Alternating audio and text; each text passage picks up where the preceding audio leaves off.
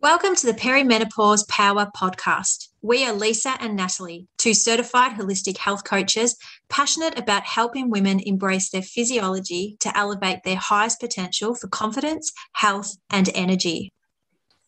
Perimenopause will be unique to you, and each episode gives you the power in knowing that you can define your own journey. Let's get into today's episode. Hello, listeners, and welcome to another episode of Perimenopause Power. We are Natalie and Lisa, and this podcast is all about educating you about perimenopause and helping you to come back to yourself. Hello, Lisa. Hello, Nat. We have an exciting, well, let's not say exciting, but a really good conversation today about stress. Yeah, and uh, it's something that we all have, isn't it? And um, we're always looking for ways to manage it and actually work through it because as you always tell me nat we all we have stress. Everyone has stress. So um you know it's just about how much we have and how we manage it that's key. Mm, definitely. And stress is something that we have through our entire life. It's not something that comes to us new in perimenopause but our body is experiencing a lot more changes in that sort of 40 plus range than what we have prior. And so, you know, the impact of stress and our response to the stress can really create a ripple effect of different changes in our bodies, can't it? It can. And if you're a first time listener to this episode, we have talked about a little bit through different podcast episodes previously, but it is heightened once you start perimenopause and move through move through it because of the change in hormones. Namely uh, well both actually. We have a, a, decrease in estrogen and progesterone and both of them help us deal with stress but more so that estrogen drop. And a lot of women find that they they're just more stressed and they can't put it down to anything but there's actually a really good scientific reason behind it. So you're not going crazy or anything like that. If you're feeling more stressed there is a really good reason but the trick is to be able to work through it and have that mindset that we that we bang on about basically every every uh, week or uh, through our messages in relation to how you cope with it. Mm, very true. And i you know a key part of that stress too is for a lot of women they don't know what is actually happening to them. Mm. and that's been their words you know they've said to us i don't know what's happening to me. I must be going crazy. Yeah. how what on earth is this? You know and there's that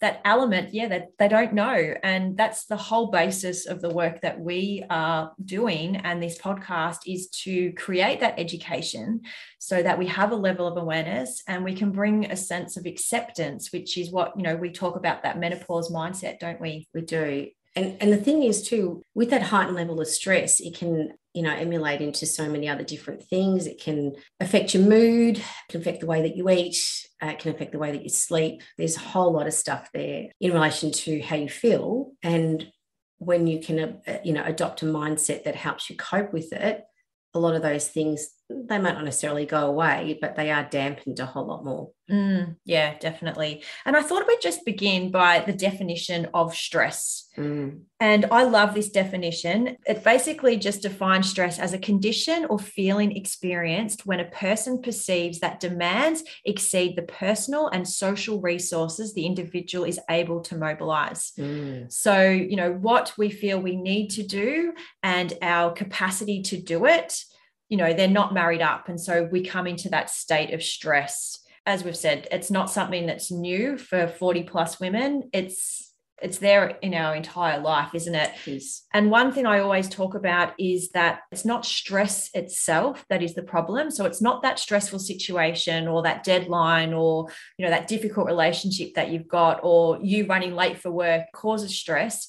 It's the way that we respond to the stressful situation. And you know, to talk a little bit more about stress, it originates in the brain. So again, when our capacity versus the demands, you know, when we feel that that's been exceeded, our brain sends a message to our body to say, all right, this is something that is going to create a response. And when we can think about stress as a warning signal or a trigger in our body, I talk a lot about trigger, particularly from an emotional intelligence point of view, mm. that it's a trigger to us that, okay, something is going to happen, something is changing, there's a demand on me, and I'm just not feeling like I can respond to it the way that I want to. And, you know, typically the way that we always respond is through that fight or flight stress response. And, you know, that originates back in caveman days. So many, many moons ago. But where stress was actually beneficial, right? Because it was just momentarily. And it was yeah. normally a life or death situation. That's right. And yeah, that's turn it on. Your body turns it on to protect you. That's yeah. that's exactly right. So back in caveman days, they were up against a saber-toothed tiger mm. and they had to it, the response was all right, I either stay here and I fight or I flee. And our brains haven't evolved no.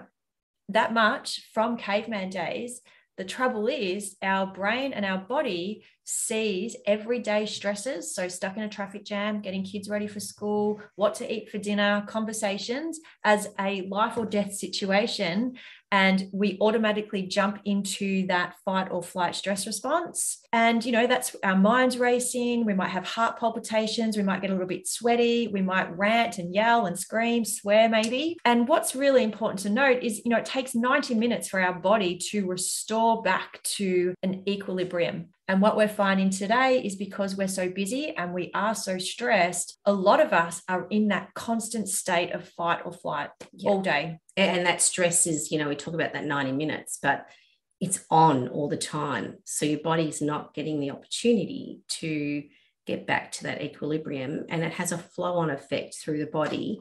You know, it can affect your blood sugar levels, it can affect how you're eating, um, how you're sleeping there's so many things you know mm. when you go to sleep at night you don't want to have this constant state of stress obviously you want to get a good night's sleep but that heightened cortisol will have a huge impact on how you sleep through the night Mm, yeah, definitely. And I know that you're going to talk through some of the other changes that we experience as we're coming into perimenopause and the impact that has. But you know, another one is around you know weight gain too. We know that you know stress we could be doing all the right things, but you know there's still that element of weight gain, yeah, um, which is a contributor from our response to stress. Yep, that's the heightened cortisol again. So in perimenopause and beyond, that I I hinted at at the start, you know, we have that estrogen production declining. It's really interesting because the body has a bit of a backup plan to maybe produce a little bit more estrogen to keep the you know the body fit and healthy not so much as what it would have you know a, a woman would have experienced in their reproductive years where the ovaries produce that um, the estrogen. And so what happens is the adrenal glands actually take over this process and they release a small amount of estrogen that the body needs. But the problem here is that as we've hinted at we get that stress happening. So our adrenal glands also produce our stress hormones. So if you have that busy, stressful, out of control, almost busy life, your adrenals are going to produce those hormones of cortisol and adrenaline to, you know, to combat that increased stress, that constant stress all at the mercy of that estrogen, that small estrogen production. So it's really worthwhile on making sure that you've got some, you know, something in place or to be able to manage that stress so that it's not constantly pumping out those cortisol and adrenaline to be able to cope with the stress response. You know, now and then, great, that's perfect. That's what we want. And stress is actually in small amounts is actually good for the body. So that's totally fine but we just don't want to keep it, you know, keep turn, don't want to keep the stress turned on so that we keep the cortisol and adrenaline turned on. We want it to focus on some of that estrogen production too in the smaller amounts that the body needs as you're going into menopause and beyond. Mm, yeah. And, you know, again, even just having that awareness around what happens in the body mm. is just such powerful education for all of us, isn't it? It is. It is, you know, and you know, we hear a lot of women talk about weight gain um, as well. So, you know, that's a stressful thing too. And that heightened cortisol really does um, contribute to that weight gain element also, as well as your lifestyle, how you're moving, how you're sleeping, how you're eating, and all those kinds of things. Mm, yeah, definitely. And you're so right about stress that, as I said in the opening, stress is part of our life and it does at times allow us to rise to challenges you know if we've got a deadline at work yeah. or something that's really important to us you know we do we kick into that and you know we call it that challenge response that you know okay i'm feeling a little bit stressed here. We don't maybe call it that but i'm going to kick into that challenge. And that's what we call eustress. It's that distress that is really impactful for um, our health and in particular the way that we respond So, a few of the things, and you know, I've got two tips here on how we can really use stress for good. And that first one there is flexing your mindset. Mm. So I know we talk about mindset a lot, and that's part of the consults that we have with our clients, even from a nutrition perspective. Oh, we start huge. talking about mindset too, don't we? But yeah. it's changing the perspective around stress and what it is, and also seeing that stress is neither good nor bad. It's how we respond that determines the results that we get. Can I repeat that? It's how we respond that determines the results we get. Mm really important. It is. And it comes back to that beautiful equation that I love to share mm. that what we think equals what we feel equals our action. Mm. So if we're in a situation that we think is very stressful, we're naturally going to feel it and then we're going to then respond based on what we're thinking and what we're feeling. And this is why i love um, mindfulness meditation and yoga because it allows us to really learn about where we feel stress. So for me personally i know that i feel stress in my tummy. And so if i'm going to be triggered or I'm being triggered by, you know, a past memory or an experience or something I know is coming up, I feel it in my tummy. And so it's in that moment where I can say, all right, I'm being triggered here. I remember this feeling. Stop.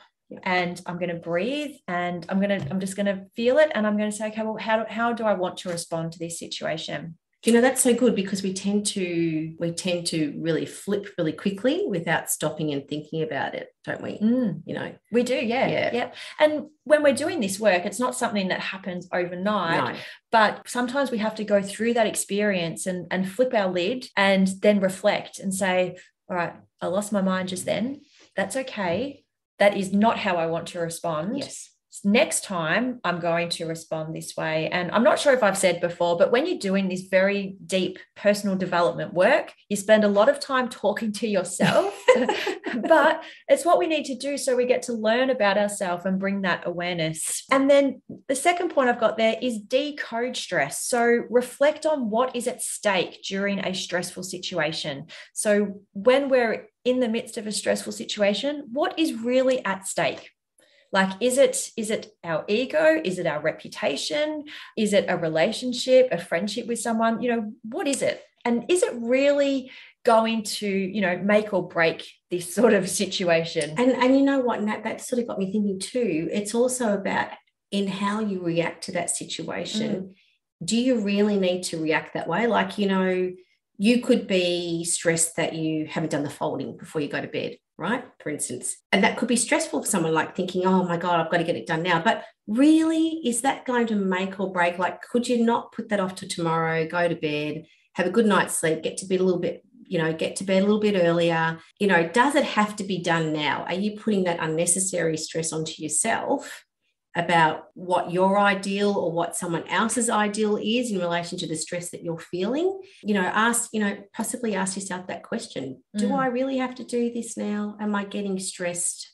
For a really good reason or for a, mm. you know, folding is obviously a, a, really simple example, but you understand mm. what I'm saying? Yeah, 100%. Yeah. Even if like you're feeling stressed in that you might be late to work or mm. late to getting the kids to school, what is it that's at stake? Is it that your reputation as someone who is prompt and punctual, is that at stake? Mm. And, you know, it's again coming back into yourself and saying, you know what, nobody's perfect. No. Everyone's late. Yeah. On the big scheme of things, yes, I am punctual, but today I'm not. Yep. You know, and um, it's been accepting of that, isn't it? it yeah. Because we put such a um, you know, we, we create these, I've got to be in this sort of, you know, this is my mold and I can't sort of move out of it. So to having that flexibility also to manage your stress that sometimes things aren't going to work out. And that's been a big learning for me in life is that, you know, well, you know, I'm just it's not going to work out like that today and that's fine and then you often get to the situation and you've created this whole thing in your mind about what it's going to look like and it's like you get there and it's like oh no one's even mentioned what I thought they would mention or bring up what I thought they would bring up. So mm. we we create a lot of that stress, you know, unnecessarily for ourselves. Mm. Yeah. Yeah, we do. It's it's that personal perception. And I might just refer back to an earlier podcast where I actually took you through the She Let Go meditation mm. and poem. And if you haven't listened to that episode, I'll invite you to go and head back to that because it is just such beautiful words around simply letting go. And, you know, again, I just want to preface that, you know, doing this work doesn't happen overnight, but through gradual, I guess, learning, awareness, acceptance, and definitely incremental changes you can. And there's proven research that we can actually change our brain and we can change the way we respond to situations and, and stress. And but if if also you know you need the support of someone that's where lisa and i come in as well with our coaching that we guide you to you know come back to yourself and we work with